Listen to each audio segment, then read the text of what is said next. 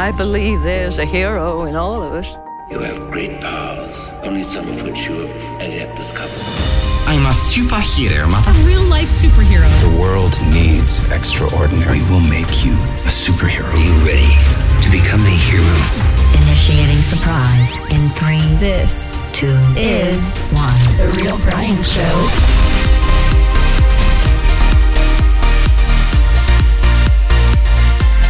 It's TRB Unleashed. Happy Monday to you all. Today we have Garrett Wang and Megan Elise back on The Real Brian Show. Garrett and Megan were on TRBS way back, way back in 2016 on episode number two. Yes, the second episode of all. Garrett and Megan were on. Well, they're both here to catch us up on what's new with them, share some more powerful Unleash the Superhero stories, and give us their thoughts on Star Trek Picard and, you know, other Trek in general. So let us rock it.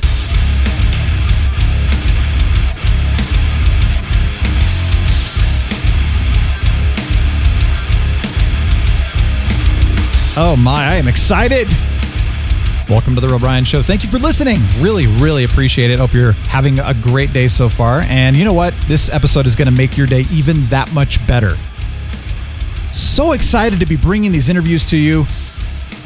It's fun. It really is. It's inspiring. It's fun. It's funny. It's happy. It's positive. There's all kinds of good stuff.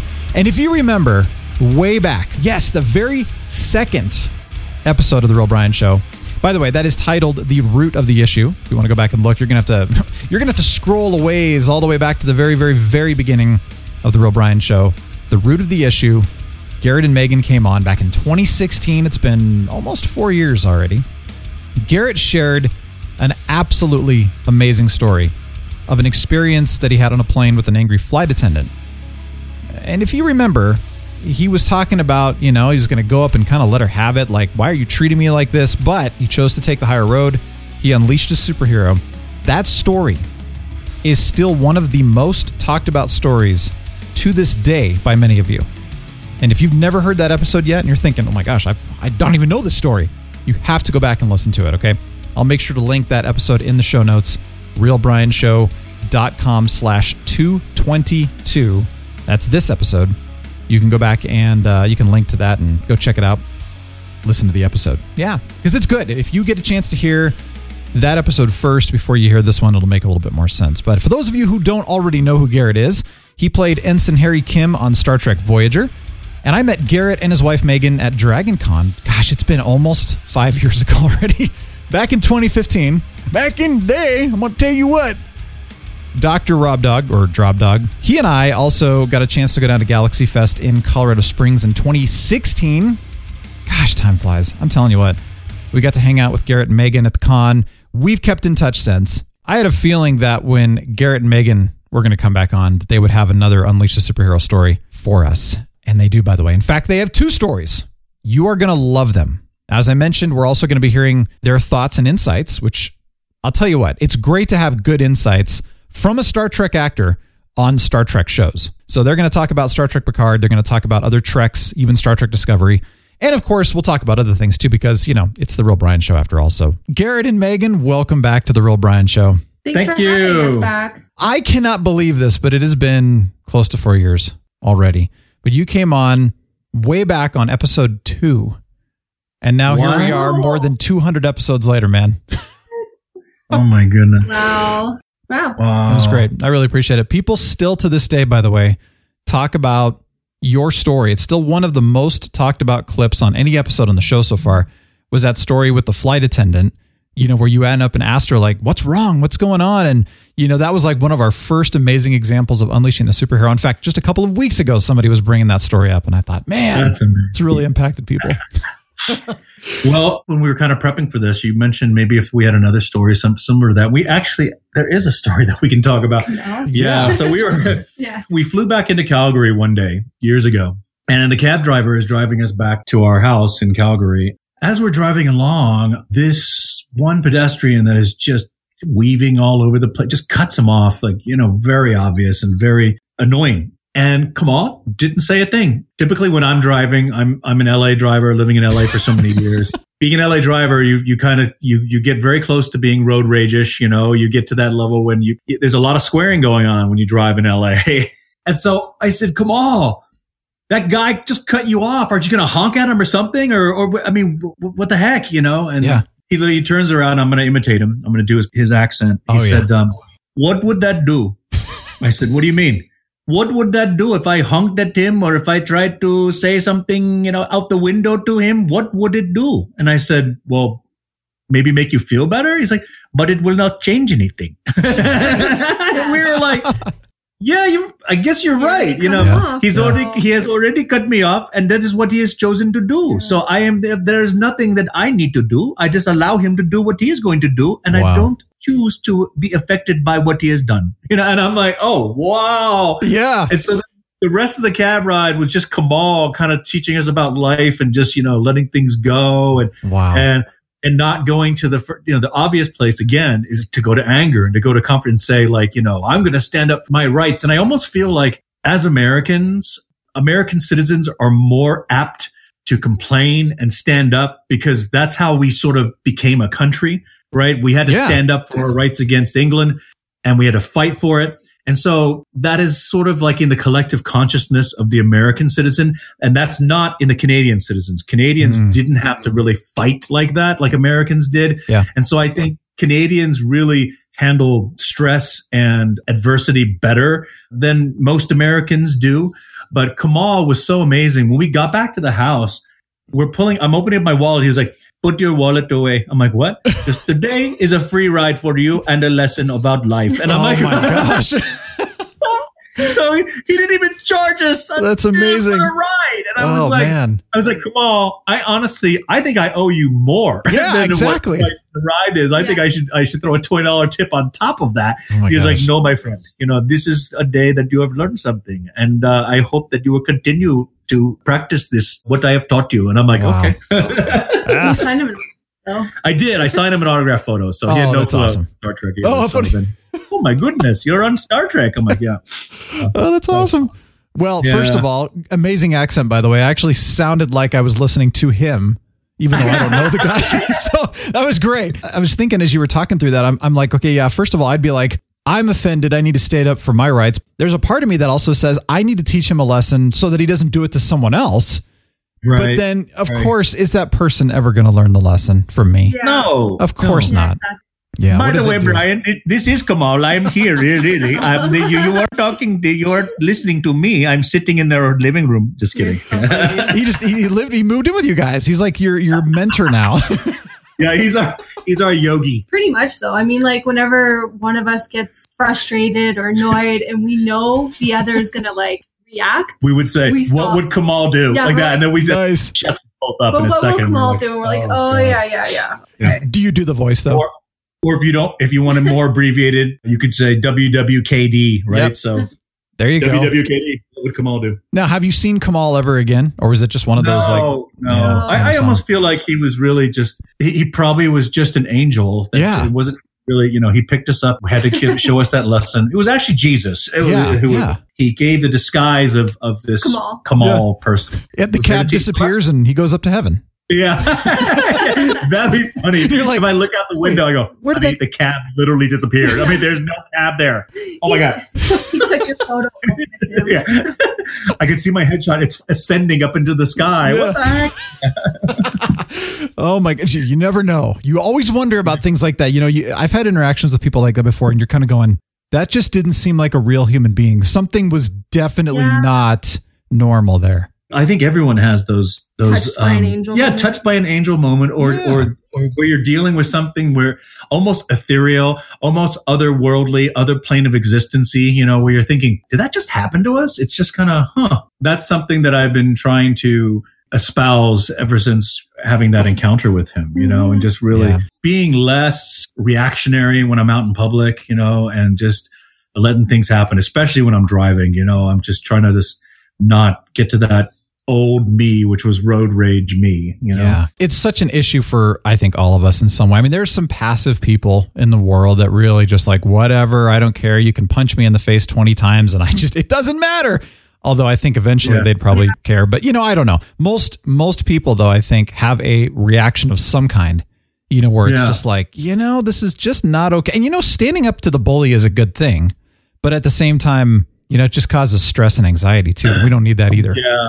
Megan being Canadian is, I think, just much better at realizing that, you know, you gotta let things go. Yeah, Uh, just let it and go. so she'll, she's always kind of my voice of reason, you know. Uh, and then if I don't stop, that's when she pulls out, think about Kamal, think Yeah. about Kamal. And that's, that'll pull me back. Yeah. Her typical thing of like, just let it go. Don't say anything. I usually don't heed that first warning. I need like a mm-hmm. second or third warning and then I, then I back off. I'm I'm with you on that. Yeah, Sarah's like you, Megan, and I'm more like you, Garrett. It's just like, yep, she's always like, calm down, calm down. It's okay. It doesn't matter. Yeah. I'm like, but it does matter. part of my quick to anger is based in growing up in Memphis, Tennessee, where I was the target of racism on a daily Oh, basis. man. Like just being called a racial name every day of your life when you're in grade school uh, to junior high to high school kind of ha- does its toll on you, you Oh, know, yeah. where you kind of have a chip on your shoulder. In the sci-fi world, I would say the other person that shares my experience would probably be the actor that plays Sisko. Avery Brooks, being African American, was a young man in the turbulent 60s. So his chip on his shoulder regarding race is huge. Like Yeah. he really, when he was working on that show, he made sure that everybody on that show and the crew had to call him Mr. Brooks. Nobody could call him by his first name, Avery. Wow. You had to say Mr. Brooks to him. And, and that's, you got a chip. You're working with a chip, you know, and I, and I get, I get it. When when you constantly get abused because of your color of your skin, it really does a number on you, you know? I just kind of want to continue along the Kamal line. I wanted to mention something, a story about my uncle. My uncle was the youngest general in Taiwanese military history. wow. Yes, and he when he was a young officer, the the United States did this training program where they invited young officers from around the world to come to the US to train with the US military somewhere in Maryland or Virginia and then each year they would change, you know, what branch of service they took from each each Asian country. Year 13 of this program they would take the Navy candidate from Korea, the Army candidate from Japan. But the year that my uncle he got selected, they chose the Army candidate from Taiwan, and he was the Army candidate. And so he went to train in the U.S. During the weekend, they took all the young officers on a sightseeing tour of Washington, D.C. Hmm. On the second stop, there was a, a young Vietnamese officer that was on the bus along with my uncle and a bunch of other people around the world. And when they got back on, these two, and this is funny, we talk about Canadians being more easygoing. These mm-hmm. two guys actually were Canadians. So of the Canadian population, I'm going to say 95% are really cool and then 5% are. So these guys belong to the 5%. They got back on the bus and they threw the Vietnamese officer's backpack and belongings on the floor Oh my god! and they sat in his chair. Yeah. So when the Vietnamese guy gets back over there, he's like, What are you doing? That's my seat. One of them looked at him and said, Oh, really? It's your seat? I don't see your name written on, on anywhere on this seat. Get out of here. And so they kick this guy out. The guy picks up his stuff and begrudgingly moves to another seat. My uncle saw that and he thought, no, I'm not going to, no, I can't stand, nope, nope, that's not right. So they get off at the next stop and my uncle makes sure that he gets back on the bus first. Hmm. And he sits down in that same seat that the two Canadians had stolen from the Vietnamese guy, Yeah. right on the bus. So the Canadians walk up and they see my uncle and they say, um, "Hey, you, get up out of my chair. Get uh, this is our chair. Get out of our chair." Yeah. And my uncle, who speaks seven languages, perfect English, he looks at them and says, "Really? I do not see your name written anywhere on this." He says exactly what they said Nice. to him, and they look at him. Oh, so you're a wise guy, huh? You want to you want to make something out of this? And my uncle says, "Sure." And so then they said, "You want to take this outside?" He's like, "Fine." My uncle walk gets up, starts walking towards the front of the bus, and of the two Canadians, one of them's like 5'10, 5'11. The other guy's like 6'4. It's the shorter, mouthier one that's following my uncle, right? The 5'10 mm-hmm. one. My uncle's five foot seven. So my uncle stops at the front of bus, turns around and sees the five foot seven guy. And he was like, Oh no. Five foot seven guy goes, he goes, what? You chickening out? He's like, no, I'm not just going to fight you. I'm going to fight you and your friend at the same time. Bring him on too. so at that point, now the now the five foot ten guy's thinking, now what does this guy know? He's going to fight me and my much larger friend at the same time. Yeah. And so he used psychology to get out of that fight. Interesting. The, the, the Canadian guy goes, "You can have the seat. You can have it." And so my uncle gave it back to the Vietnamese guy. He was like, Oh, "Here's wow. your chair back," like that. And so the, he avoided that, right? Huh.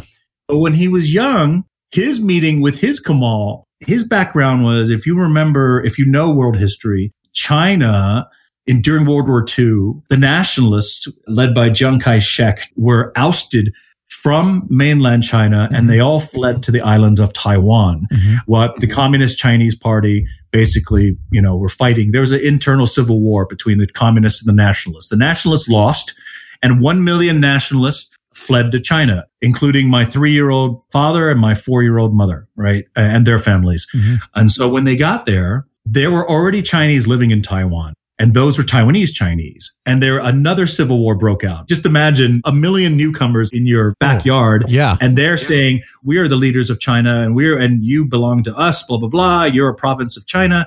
Up until then, they were under Japanese rule, the island of Taiwan. And the hmm. Taiwanese Chinese liked the Japanese rule. They weren't really against it. So when Japan was defeated and then the nationalist Chinese landed, so for many, there was a civil war. And for many, many years, and, and even, I don't even know to this day, but for many years, there were tensions amongst Taiwanese Chinese and the, the newcomers, right? The newcomer, the, the mainland Chinese that showed up. So my uncle, when he was young, he was a brawler. He was fighting all the time. He was hmm. just all about trying to best every person in the neighborhood. And he was a tough guy. I mean, he, he fought everybody. And then he got stopped by his Kamal in a park. And the guy walks up and says, you're, you are, and he says my uncle's name. And my uncle goes, how, do- how do you know my name? He's like, I know who you are. I know that you are, you are prone to violence and anger and you fight right now, but your heart is, is made of gold. You are a peacemaker at heart. You are someone who can stop conflict. and, and he says, but you need to be trained. You need to be taught. Yeah. He tells my uncle to meet him at midnight every night at at midnight to train like in everything in like Wow. in in philosophy in martial arts right in, in everything. Like so he learned everything from this dude this kamal and this very mystical and it's very you know fairy tale sounding. And after about a year and a half and my uncle's grades had totally suffered and was not doing that well in school because he was so tired after doing having his sessions with this master guy right? After a year and a half the guy told him he says i've taught you everything you need to know you are no longer the, the troublemaker. You are now the peacemaker. Mm. And my uncle says, So what does that mean? He's like, Well, you now know what you need to know and you will never see me again. My uncle went to that park next night, not there. A couple weeks later, he checked, not there. A month later, not there. Never saw the guy again. Never saw the guy. again. Wow. Now, at this point, this gang from another part of Taiwan showed up specifically to his neighborhood looking for him because of his reputation of being a tough fighter. And these were Taiwanese Chinese, right? So Yeah. they were looking for this, this mainlander that says he's such a tough guy because they wanted to sh- teach him a lesson. They wanted to beat him up. So 20 guys find my uncle and they walk up to him. They said, you're, you are so and so, his Chinese name. And he says, yes, that's my name. And they said, well, we're from this part of Taiwan, this neighborhood. We heard you're such a badass. We're here to test you and we're here to fight you. And my uncle said, well, that's my past. I'm no longer the fighter. I'm the peacemaker. Mm. And they all start laughing at him. They're like, you're the peacemaker? Really? And so then my uncle, he was trying to talk them out of it, but they said, well, we don't care who you are. And so my uncle realized that he really had no way out. He was surrounded by 20 guys. And so what he did was he once again, using psychology, looked for the largest and most muscular of that, of those 20 gang members, right? And he had his hands up saying, look, I don't want to fight. I don't want to fight. And that guy was pretty close to him. So he hit him six or seven times in one set, like pop, pop, pop, pop, in a very short amount of time. Yeah. And the guy went timber and just smacked onto the pavement. Yeah. Just knocked out cold. And then he calmly looked up at the other 19 and said, who will be next? And again, he used psychology. He used a little bit of violence to stop the big violence because now he told me, he said, if I had hit the big guy and the guy stumbled back completely conscious, they all would have rushed me. Yeah. But because I knocked him out cold, unconscious, they were all wondering if he was dead or not. Like, Yeah. you know, they had no clue. So when I said so calmly, would, will, who will be next? They just picked him up and they all left. They ran. So they took off. Man. So he had many, many, many, you know, stories like that Yeah. on, on up until, you know, when he was in the military on Voyager, we had the, the Prince of Jordan was guest starring as a walk on role wearing a Starfleet uniform. Yeah. Prince Abdullah, who is now the king of Jordan. After he had guest starred on the show, I was visiting my relatives and I didn't know this, but my other uncle told me, you know, your, your military uncle, you know, he visited Jordan. You know, he has actual a dagger, a ceremonial, you know, oh Jordanian gosh. dagger Yeah. given to him by the prince. Like, so the prince already knew my uncle, Oh but my I didn't know that. It Yeah. was like, oh God. So one of these days when I see the prince, I'm going to say, Hey, my uncle's, you know, General Wong. So we'll see what happens. That's so cool. anyway, so I just want to share that other cool story with you guys. Yeah, no, appreciate that. What a great response, you know? I mean, of course he had training to get there, but I mean, it's the it seems like it's just the right response in general. That's amazing. Yeah. Wow. yeah. That's really cool. You know what he Yes, sounds like? I'm not going to lie. I mean, you're, you're explaining him, and I'm thinking, like, man, that sounds a lot like Elnor. Did they uh, model Elnor after your uncle El, El, who's that? Who is that? in Star Trek Picard? Oh, Elnor. You know the oh, uh, the the Elnor. Romulan samurai is what I call I him. always think, I always, I always think they say El Ron. Like I Oh. don't. It's, it's Elnor, the, the, Romulan samurai. That's what I mean. Well, he is. He's a Hey, he's a freaking I bushido. wanna- hey, Brian, I- let's start calling him a Romurai from a, now a on. Romurai. okay, That's I a like- Romulan samurai. That's a, Romurai. All right. Yeah, and it's a Romulan word too. It's Yes. it's in the language. Trust us. Yep, Romurai. Can we talk Picard since we already did, we're here? Let's now? do Or- it. So you both wa- There you you, watched it all the way through. I'm assuming. We both, you've seen them all, right? Uh, I mean, I've seen them all Yeah, for sure. I I've have. I have I've seen them all too. The last episode I didn't pay that close attention to because I was doing some other work on my my computer, so I didn't really see the, everything about that episode. But everything else I've seen. Okay. Well, overall, what did you think of the season? The show in general. Let's go with that. It's tough. I was rating it for someone else the one day, and I kind of got like shot myself in the, fu- the butt. What do you mean? They were like, "Okay, out of ten, what do you think?" And I'm like, "Oh, I'll be generous and give it a seven. And they're like, "What?" but it's it's because I enjoy the show. Overall, I enjoy the show. Yeah. Mm-hmm. But I rated it that way because a lot of what they slowed down, they didn't need to slow down, and a lot of what they sped up, they should have had more of a backstory too. They should have not slowed Mhm. down those areas. Like I feel Oh, like they yeah. rushed near the end just to get it done and over with, so they Yeah. could complete the season, and then because a lot of the lines, like Data's brother, or Yeah. Lore. yeah, Or no, you're Lore. talking Altan. Wait, wait. Which no, one? yeah, yeah, yeah, yeah, Altan. Okay. yeah. Lore was in TNG. A I lot wanted of to see the- Lore. Oh, that would have been great. Brent Spiner is a great actor, Yeah. But it was a lot of it was he was saying it because he had to say it just to get it done and over with. Yeah. It wasn't. There was no connection. There was no um character connection. Okay. It was just placed there because it needed to be placed there, kind of thing. Well, didn't Brent Spiner even say something like, "I don't ever want to play Data again"? Kind of seemed like he's kind of Oh. over it. I don't know. I mean, I don't know for sure, but I, I did see. I, I think an that might, you know, that. that may have been a quote that he had from a long time ago. It- Are you saying that's a recent quote you heard? Uh, yeah, actually, is like at the end of the season, once everybody saw that, oh yeah, Data's back, and that's That the last time. sense. Like I even questioned it. I was like, how can they age him? Because even when they brought him in Picard, they kept him very Data esque, but you could tell like he's a new person. Like his Yeah. face a little. You can tell that he's older, yeah. right? Yeah, By you, his, you totally can. Yeah. He's tired. he's tired. But you know, it was nice that they created that whole new character too, because Yeah. you could see Brent Spiner as he is, Yeah. but as an android, an aged, an aged version. Yep. So you you get that. Yeah. well, I'm kind of bummed that he said that because then now I feel like they wasted screen time on an, and an actor who doesn't even want to play his that role anymore. You know, in a yeah, way, I feel like utilize Data. Who knows for sure? You know, people take words out of context all the time. It's just, I, I just read it yesterday and it was kind of like, eh, okay, it sounds like he's done with it. But he actually wants to come back as Altan for sure. which makes sense. And nothing happened to him. They showed him Yeah. deactivate the one android, Oh, Sutra? Who? Alden. Yeah. Yeah. And like you don't see anything happen to him, so he could come back in that way. And he seemed to be enjoying that character for the most part. Plus, you Yeah. actually get to see him.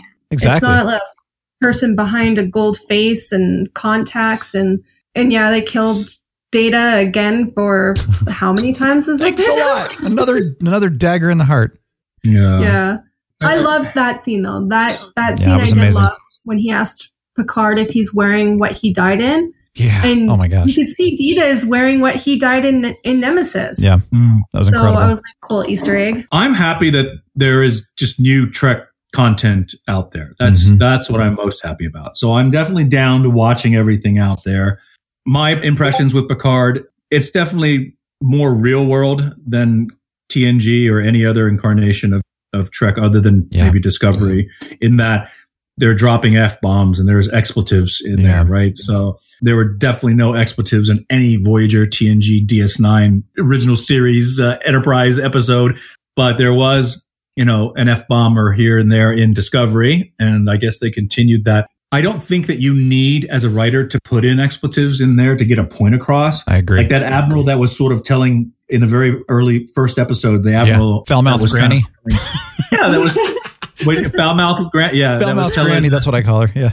yeah, that was telling uh, Picard off, and it's like you know what, you could get all that stuff in there without saying the f word. Yeah, I You know, agree. if you've gone through, you know, seven seasons of, of TNG, sevens of Voyager, seven of DS9, that's 21 seasons worth plus two of uh, original, 23 plus four on, on Enterprise. That's 27 seasons worth of episodes without an F bomb. Yeah. Why start now? You I know, know. it's like, I, I, don't, I don't get it. That I was the don't- one the one big thing that really frustrated me as a fan too because it's like yeah I mean I've been a hardcore Star Trek fan my whole life and that was one of the things and I, I even know like with Gene Roddenberry his vision was to create like more of a utopian type of like this is the way we should be it's Yeah. not necessarily the way it is in real life but it should be this way Star Trek 4 even when Spock's asking Kirk all about what's with all the colorful metaphors and he's like well that's the only way they can get their point across you know kind of Right. like insinuating that we don't need that anymore Yeah. and there was one expletive in Star Trek Generations when they crashed the Enterprise, but from Data. But other than that, it was just like there's no need for it, and there was a lot of it. The sad part was is I had a lot of listeners that were coming and saying, "I used to watch all the Treks with my kid, and now we can't watch this." You know, because they're not old enough to see that, and it's just like we don't oh, want them exposed to all that. And I thought Yeah. that's sad. That's really sad. Yeah. You know, it's almost like some of the showrunners just, I almost wonder if they've even watched any of the prior Star Trek. You know, it's like, wait a minute. We had you that guys same even, question. Have you ever seen, have you ever seen Star Trek before? Yeah, You know, yeah. um, so, and it started with, you know, when J.J. Abrams took over the movies. I Yeah. love the 2008 or 2009 reboot. I really did love that first J.J. Mhm. effort. I did too. But he was quoted in in a magazine saying that he was never a Star Trek fan. Yeah. uh, when he was younger, and that he didn't get it. And it's like, why would you, you know, why would you let that guy do it? You know, Exactly. I, I- I don't understand. And he even he even said, you know, when he was casting for that project, he says, I'm not going to cast anybody who has been in a prior any incarnation other than Wi- Leonard Nimoy. Yeah. I'm not going to cast anybody who's been in a, any other version of Star Trek. I'm not going to hire anyone who did visual effects, makeup, camera, any other job for any other incarnation of Star Trek. He just said that too. And it was Yeah. like, wow. Why? Why would you do something like that? Why would you just shun? Yeah. Yeah. And then when the premiere came around, guess what? He didn't invite any of us to that. Oh man. JJ didn't invite any of us to that premiere. It was so hurtful to me because I thought, wow. And I remember watching Entertainment Tonight was, here we are, the premiere of the new Star Trek movie. JJ Abrams did a Star Trek. Yeah. And then they showed, they were interviewing actors that were at the premiere. And they interviewed that really Adonis looking African American Shemar Moore. That, that actor. So Shemar, they go Shemar, and I'm like, why are you inter- why are you interviewing him? He has nothing to do with Star Trek. You know, he just happens to be on CBS. That's it. And it Yeah. just oh, it made me so angry. Uh, And thank God, Rod Roddenberry, thank God he actually rented out the Paramount Screening Theater, which holds like 3,000 people probably. And he invited every Star Trek actor from every incarnation of Star Trek and every crew member that he could to come watch it there. that's awesome. So that to me, I thought, oh my God, that was so nice of, of you to do that. After I saw it there, I was I was blown away by that movie. I ended up seeing it 13 times Wow. more, 13 more times at the theater. Um, Nice. Like everywhere I went, I saw it in a small theater in Malibu. I was invited to a space shuttle launch in, in Florida, in Cape Canaveral, and I saw it at the Cape Canaveral IMAX theater there. I saw it in a theater in Orlando. I, I made a trip to Europe. I saw it in a the only IMAX theater in the Netherlands. I took a train 45 minutes out of Amsterdam just to get to that theater. And all these theaters, all these fans were in line getting tickets and looking at me going, whoa, whoa, what are you doing here? I said, well, I'm here watching a movie just like you. I ended up sitting with fans at all those times. And then the Saturn Awards came about and the special guest of honor was J.J. Abrams. Oh, no. So I waited for the after party and I was standing at the door waiting for him to come in. And he walks in and I said, Hey, JJ, thank you so much for inviting me to your premiere of the, of the film. Ooh. and he's, cause I was being, you know, kind of, and so he kind of looks down like, you know, sheepishly. I said, that's okay. That's okay. I ended up seeing your movie 13 times in the movie theaters. I paid for fans bef- in front of me and behind me as well. Wow. Their tickets. And he was, he was like, what? So I kind of, you know, I patted your coffers a little bit there. Good job on the film. Oh man. So I, st- I started with the negative, like he thought I was going to come hard against him, and then I, you know, ended with the positive. So, but still, his lack of homage to what's already out there is kind of annoying. It's like you, he could have really utilized some of the wisdom of people who have worked on it forever. Oh, you for sure. So For sure. I mean, Yeah. that happened with, well, let's be honest, The Last Jedi. But, you know, the new Star Wars trilogy, it's like there's been a lot of that too. So, and, you know, he's involved with that as well. And yeah, yeah, well, so do you think that Picard was not an homage to TNG? I mean, because Patrick Stewart was sure involved in this, you know, not just as an Yeah. actor, but like he was, he was involved in the story quite a bit.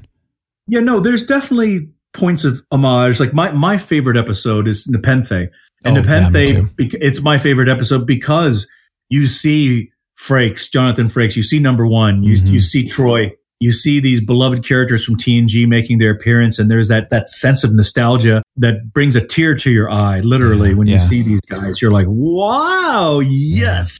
In that regard, there is homage to Trek, but I still believe that there are people that are making decisions on that show that really don't care for what came before. And they're Mhm. kind of more interested in what what's happening now and they have the power and they're going to exert that. You know that's that's their right to do that but i think they're doing a disservice to themselves to not listen to what has you know happened before. And- but the good thing is patrick himself sir patrick if he does have that much input that's fabulous because then of course he's going to he's going to be able to put his stamp on it and kind of guide them in the right direction.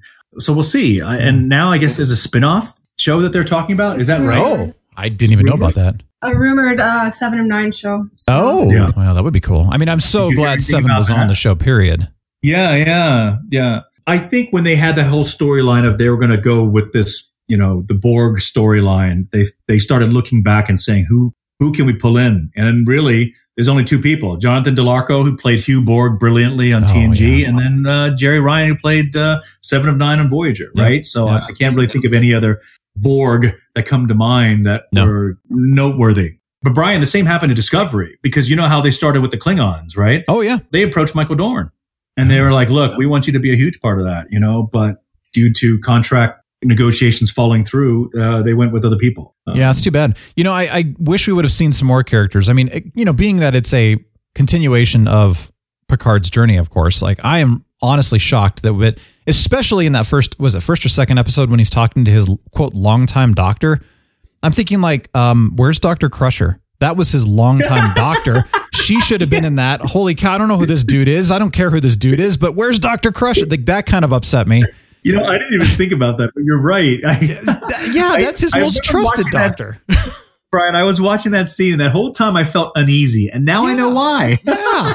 Just didn't. And then, like, where was LaForge? Where was Worf? Where was Guinan? Where were any of those people? And I just thought, okay, this is. I mean, I'm glad that Riker and Troi and Data were there, but it was like we're missing a lot of other people that they should have brought in at some point during the season somehow. Yeah.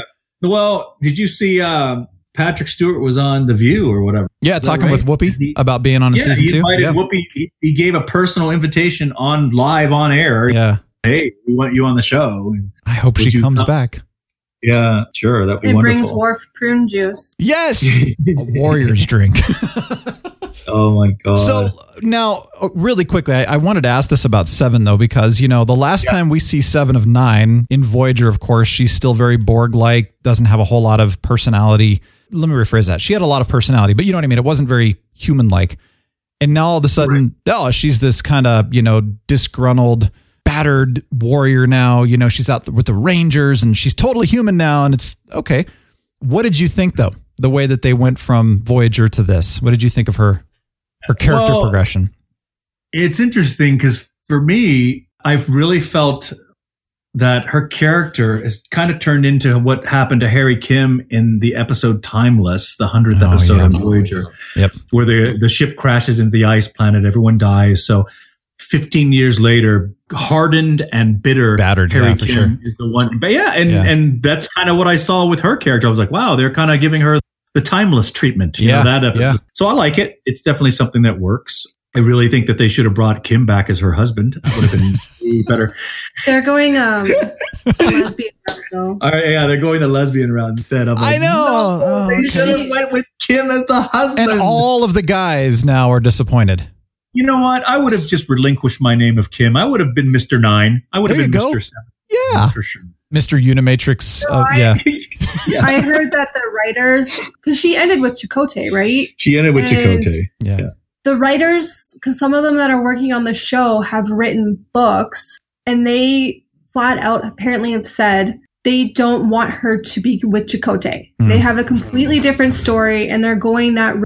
And I think in the next season, or maybe when they get close to the spinoff, they're going to show a more backstory, like what happened to Chakotay, what happened to her child, and all of this stuff, what caused her to toughen up. Yeah. And then, like, where she ended up to get to where she is now. So I think we will see a lot more of that. That's good. I hope you get the invite to come in for season two somehow. I mean, come on. You got to be in there. I just want to have a scene with Seven where finally Kim hooks up with Seven, and then she's completely just like out of breath. And then I look at her, I go, "Once you go Asian, you never go Caucasian, No. baby." Is what I'm going to say on there. You know what?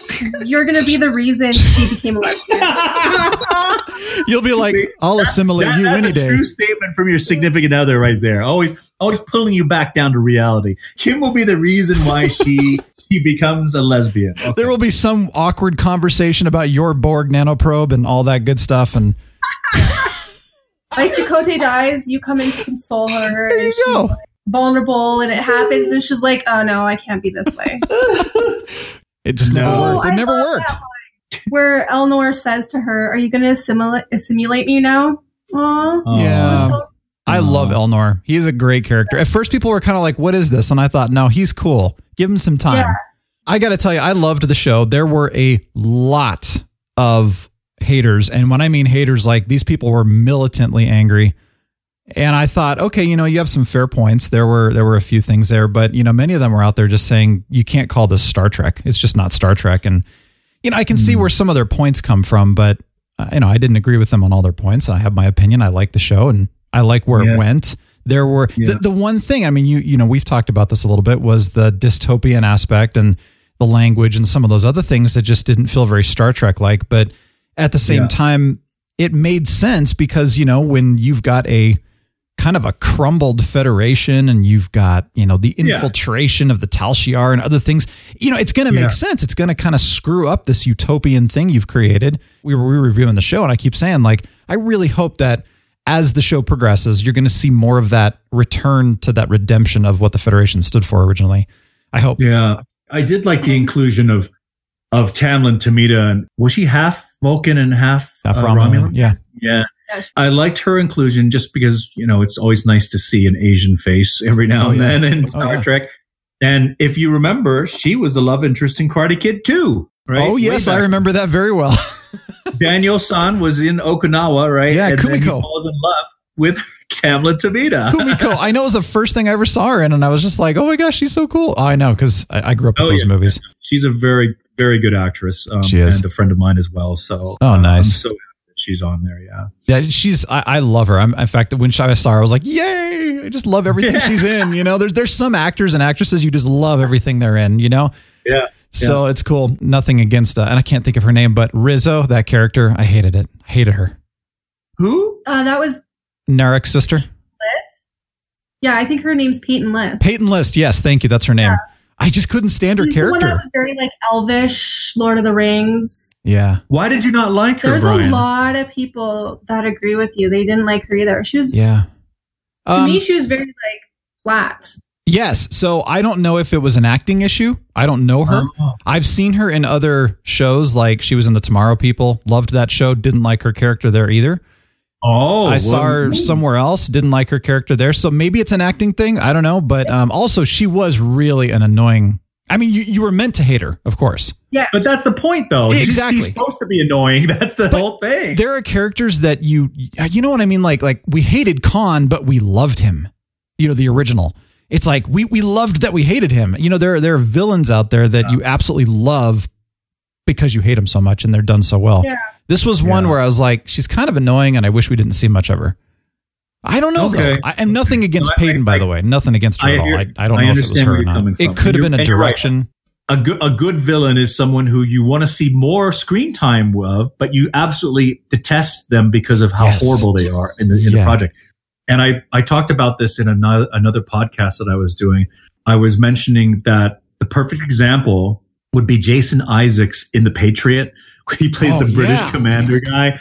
Man, you hate his guts. Yeah. It's like, oh, but he's so great on screen. Like when you watch him, he his charisma, his presence, his energy is perfect. You know, he's just Yeah. oh, such a good such a good actor. Well, we you know we used to review Arrow back when it was big, you know, and season two when they brought in Slade Wilson, you know Manu Bennett who played Slade Wilson. Yeah. oh my gosh! I mean, everybody hated him. He was the most ruthless thing. Everybody was like, he needs to die. We're all shouting, you know, at our TVs, but we loved him, and we're like, more, more, bring him back. So yeah, you know, you just you're right. You got to have the character that can sell it. Or the actor that can sell it. And again, I nothing against Peyton at all, but yeah, it's just one of those characters I thought, eh, didn't do it for me. But who Right. knows? We'll see. Right. No, I loved I um, agree. I loved Soji though. She did a really good job. Kind of a newer actress. Yeah, and I think that's for as far as I know. I mean, you don't have a lot of uh, Filipino uh, female, you know, leads Yeah. in in Hollywood. I don't. I, I haven't really seen that. Right. I mean, if you talk about Filipino actors, my first thought is going to be to the actor who played Rufio in Hook. You know, Oh, yeah. um, Dante awesome. Basco, like Yeah. way back when. Yeah, like Yeah. his comes from an all acting family, all the Basco brothers. I remember there was, I guess, one Filipino Broadway star, Lea Salonga, who did. Oh my gosh, what is that? When uh, it was a South Pacific or uh, one of the one of the Broadway shows that Mhm. that has a lot of Asians in it. And so, other than that, I've never seen or come across an Filipino actress that has come to the forefront, and she has uh, the Soji character, and she's definitely holding her own. That's for sure, because she's Yep. playing multiple characters on there, right? That's not easy. And it's interesting. She was a Broadway actress too. Oh, she was. Yeah, she was in she was in Hamilton, the Soji girl. Oh, she was in Hamilton. Yeah. Oh, Hmm, okay. Yeah, I know this is one of her. Regan loves Hamilton. Have you seen Hamilton yet, Brian? No, no, I have not. Oh, you got to see that. If it comes to, to Denver or anywhere near you, Yeah, I would highly recommend that you and the wife that'd be fun. go there. That'd be fun. Yeah, I, I will check it out. Well, you know, they are doing some plays right now on you know free online, so maybe we can uh, find something like that to watch. But we'll do. Hey, speaking of Denver, you guys. I mean, I, I know this doesn't happen anymore, but you know, you were doing Galaxy Fest down in Colorado as well, and uh, I don't Yeah. think that's happening. But are you doing any kind of? I mean, no cons right now, of course, but do you have any cons coming up? Do you have anything in Colorado coming up? No, and, and you know, I, I'm so bummed that what happened with, with Denver Comic Con, you know, they were using me like every year because I was moderating. So it was myself and Clare Kramer that were the two constants. Like, like we did the three or four years in a row of, of Denver Comic Con. Yeah. Part of the reason why they kept bringing us back was because we were we were the celebrity moderators. We were moderating all the panels Yeah. that that needed a good moderator, right? And then all all of a sudden, out of the blue, my manager, that was my contact person that brought me to Denver Comic Con, she said, "Oh yeah, um, one of the people that runs Denver Comic Con, they were like on vacation. They came across some guy that at a bar or something that they Oh, jeez. so now he's going to moderate all the panels. I'm like, oh, oh okay, that's fine. So yeah, so that was the end of my my Denver Comic Con Bummer. phase. get you hooked up in northern Colorado because we've got Fort Collins Comic Con. They're doing amazing, amazing work for a lot of the local people, and then they bring in. Yeah. It's it's the right thing. It's about the fans. It's about the people. You know, Oh, it's I not love it. about the money. And I've Yeah. I've even said, well, you don't really have a whole lot of like celebrity guests. Would you like some? And he's like, well, yeah, actually, that'd be great. So there you go. Oh, we great. can hook you up okay. with that. What what month is that, by the way? Well, it's in August, and who knows if it's actually going to Oh, actually happen. We'll have to see. But in the meantime, they might be doing something kind of an online for this year, and then Hmm. bringing it back into person next year. So yeah, maybe. Yeah, that'd be great. We'll We'd- chat. I'd love that. Hookup. Yeah. We'll chat about. It. Yeah, I honestly feel that anything that's going to be scheduled for any time in April, May, or June is just not going to happen. Unless everyone just And- stays inside. Well, yeah, if everyone Wow. if everyone really was super super anal, if they took the example of the germaphobes that we all know in our lives, like everyone knows one germaphobe before this whole thing happened that would always wash their hands. Yeah, that's you know, me. That's totally me. from the Star Trek world. uh, As executive producer of Voyager, Brannon Braga was like that. Yeah. Holy, I mean, if, he, if he touched and if he shook anybody's hand, he was you know he was first using sanitizer and then soap and water after that. It's Oh, just man. like, oh my god. Yeah. And I I used to laugh at him, and then now I'm like, he's so smart. I mean, this is how you stop, you know, sickness. One thing I wanted to share in terms of something that Megan showed me, and you may have heard this, Brian. It was it was basically a, a translation of a Spanish medical journal that had gotten information from the Chinese medical staff Okay. about what they've found out about the virus. It attaches to clothing and it attaches to hair. Okay. Mm, yep. Okay. So when you're out, and, and it's funny because so many American guys are, are growing those long 1850s beards, you know, and everything. And it's like, guys, you need to cut that stuff now and just shave it all off. When you go out to do your essentials, like shopping for groceries, Yeah. this audio file talks about when you come home, you need to take off the clothes that you went out in and you need to wash them immediately. Mm. Okay. Those need to be washed. Then your hands need to be washed after you've taken those clothes off. And you need to take a shower because remember your hair, it sticks to your hair, right? And then they were talking about, they found out that when you first touch your face or if, if you inhale it, or if you, you know, if someone coughs on you and it gets into your eyes, your, no, your nasal passages, the coronavirus actually will rest in your throat for a period of 24 to, to 36 hours before it moves into your lungs. Hmm. So they were saying in this audio file, it's really important that you drink hot tea or even hot water right after you come out from grocery shopping. Drink a couple, you know, a couple glasses of tea at night. Gargle with hot, hot water. You know, I mean, with maybe some salt in there. You know, so it's all about trying to. Because if you drink hot tea, what it does, it washes the virus into your stomach, where the stomach acids will then eliminate the virus. Right, Nice. the stomach acids down there Yeah. take care of that so it doesn't it doesn't get into your lungs you know all these little tips that i heard off of this audio file i was thinking wow these are things that although they're not there's no testing to say that this is true but it's to me it makes sense it's sort of like okay if if it attaches to your hair and attaches to your clothing make sure that whatever you wear out wash that drink hot tea and so i've been doing that because i'm the only one leaving the house now every time i come back i just i make some tea for myself you That's know, good. boil some water drink the and drink it while it's hot not while it's lukewarm you know you want that thing Yeah. to flush it all down so Yeah. these are good tips to have. That's really good. You know, and the other thing that I've been hearing too is, you know, you should go in with like the latex gloves if you're shopping. You should not have your hands touching anything. And then, of Oh, course, agreed. Like washing everything. In fact, they're saying like you, you grab milk and you come back and you sanitize the carton, you know, and you, I mean, lit- Yeah. literally stuff like that. Washing banana skin, ev- everything, like anything that you're touching, anything you're bringing home needs to be, you know, disinfected before you put it in your actual refrigerator or whatever. And then the other thing is like if you're having stuff shipped to you, which is another recommendation is to use grocery shipping.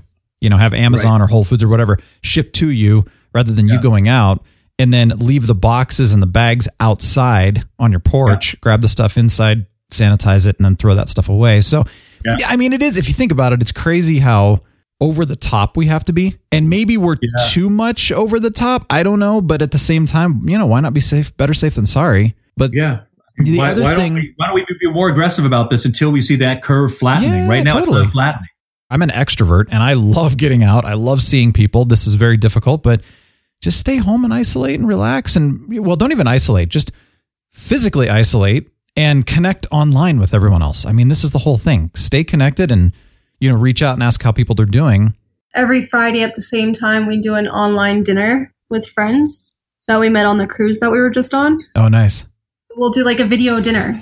That's awesome. Because then you kind of forget what's going on. You're talking to everyone, you're seeing everyone. Yeah, we just did the Star Trek cruise. Um, that cruise was March 1st to the 8th. So it was one of the last cruises to get done before they shut the cruises down. Wow. And that was a- an amazing experience. Megan and then a, another friend of ours that was on the cruise, Aaron, they're both vegan. So whenever it wasn't the standard meal times and you had to go to the cafeteria to grab some late night food, there was very because we didn't few Eat dinner. Yeah. There's times where we missed lunch and dinner because of scheduling. because of scheduling. Yeah, um, yeah.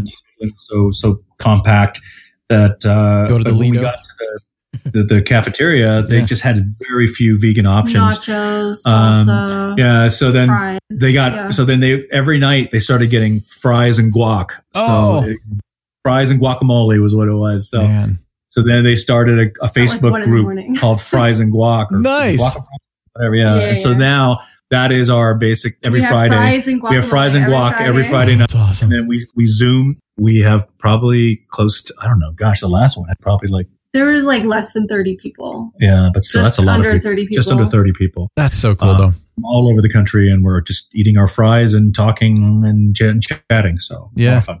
Oh, that's great. You know, connecting. I I feel like people are actually being more intentional about connecting now than they ever have been.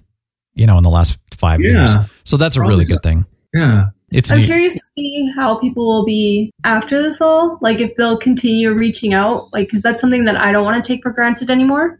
Yeah. Where it's like you schedule something, you're like, oh no, I'm so busy now, I can't, I can't, I can't. Like it's constant excuses. Yeah.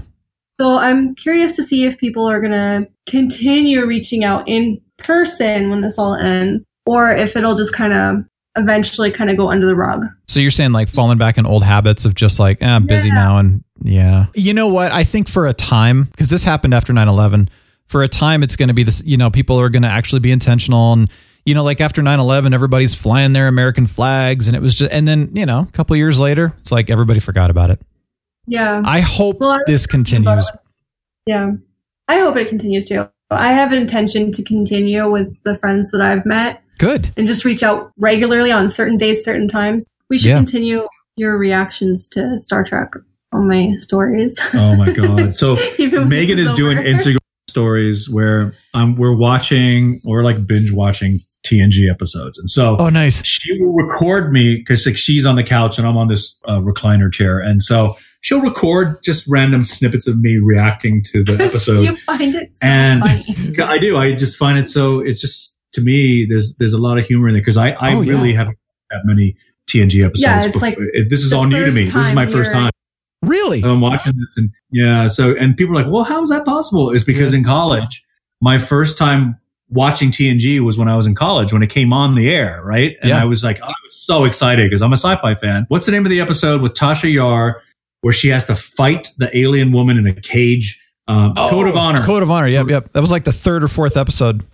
Right. So that Yeah. came on, right? So I didn't watch the pilot. So I'm watching that. I'm going, oh, And I just remember they go, they get down the, pa- the planet and Picard is there and this alien starts walking towards Picard and all, all the aliens are, they're black. They're African American. They're wearing turbans. I remember that. Yeah. And they had a gift and he was had a little box. He's, he's, he's motioning it towards Picard and then Tasha Yar grabs him and flips him and knocks the guy on the ground, right? Right. I remember that. And Picard's like, "Oh, sorry, that's you know, sorry about that, you know." Uh, and the guy goes, "But I was giving you a gift, like he was ho- giving him something as a present." Yeah. And then Picard apologizes. He goes, "I'm sorry, my security chief, you know, did this to you." And and then the guy goes, "Your security chief is a woman."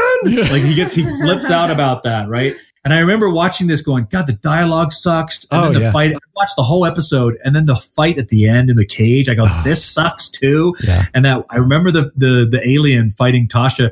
She just looked ridiculous. I mean, they they had this huge afro on her that had a headband. It just it just looked stupid. Yeah. And I thought, this is TNG. I just turned off the TV. I watched the whole episode. Uh, it was my sophomore year in college, I think, at UCLA.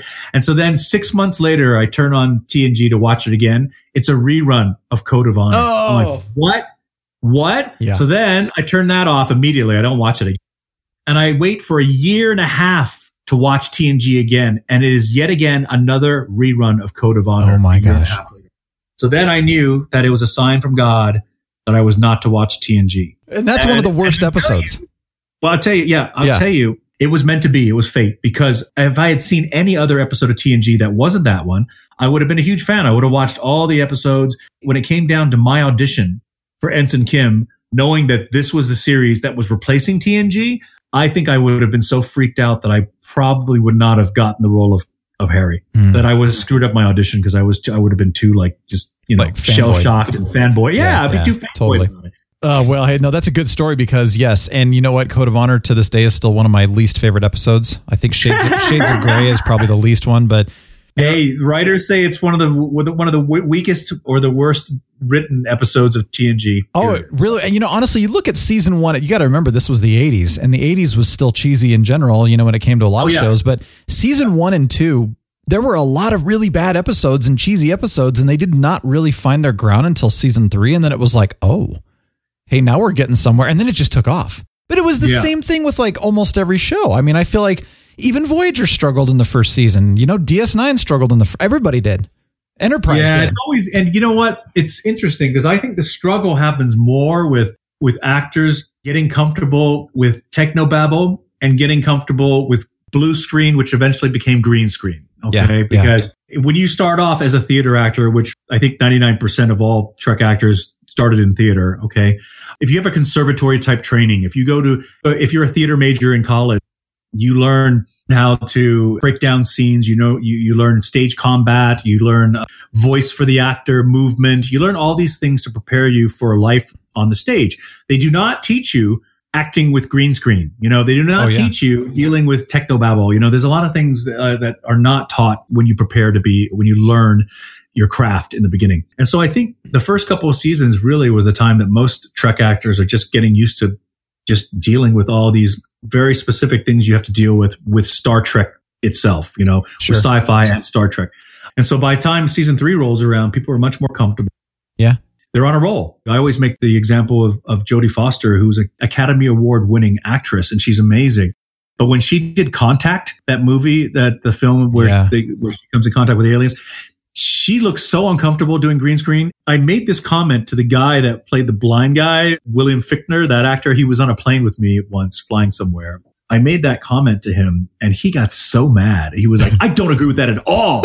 She was great. And I almost want to say, listen up, mofo. Yeah. I think I've, I think I have a little bit to say about green screen. I've done more than you ever have, Oh, for yeah. sure. Oh, with 175 episodes of Voyager, I think I've done more than you have ever done green screen. I think I'm a expert on green screen, and I saw what I saw. I'm not saying she's a bad actress. I'm saying that she was uncomfortable and a little awkward Yeah. in dealing with it. you know? Absolutely. Yeah, it happens. I mean, you look at like Star Wars Episode Two. You know, the Attack of the Clones, and there was so much green screen in that. And I mean, Natalie Portman looked awkward. You know, and she's a great Yeah. actress. You know, and but you know, I was I was even going to say with Star Trek, I felt like DS9 especially.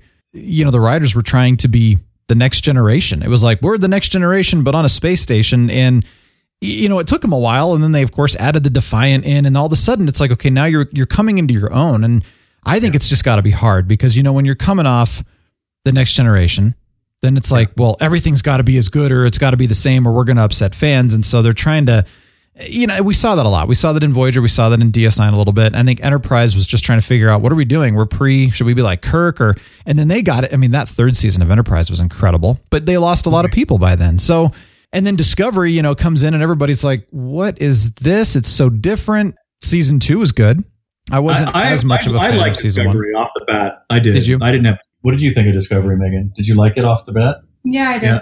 I didn't have any issues with it except for you know the fact that they were dropping some f bombs there, and I, Yeah. that shocked me. Yeah. But I still I still was very attracted to that show. I, I thought Yeah. I, it was a good show. You know. You know, the, my biggest complaint with the show, and I didn't realize this until getting through most of season two, was the character development in that show was lacking compared to every other Star Trek. You know, but like I was even saying, like I don't even know the bridge, half the bridge crew's names. Yeah, it was shocking that none of the other bridge crews spoke a like even a word literally the season one, and all of a sudden then they started to have voices. You know, it's sort Yeah. of like oh It was these weird. guys can talk too, huh? yeah, like you said at the very beginning, it's just great to have more Trek, and I'm excited about that. So Yeah, most definitely. yeah, well, Garrett, Megan, we probably better wrap up, but thank you both. Really appreciate you both being on and talking and hanging out and catching up. Yeah, thank you. Oh my gosh, I love these conversations. These episodes are so much fun. I hope you're having a great time with them. I hope it's starting your week off right. That's our goal. That's our plan. Garrett, Megan, thank you so much for being on the show. You know what the music means. All right. Show notes, realbrianshow.com slash 222. You can get the link to the original episode, The Root of the Issue with Garrett and Megan, or you can just scroll down back to the very beginning of the show to hear that episode. I hope this was positive and encouraging for you. Hey, have a great rest of your week. We'll see you on Friday. It's going to be fun. Lord Thunder joins us. This is The Real Brian Show, signing off. The Real Brian Show is a production of 514 Media at 514mediaempire.com.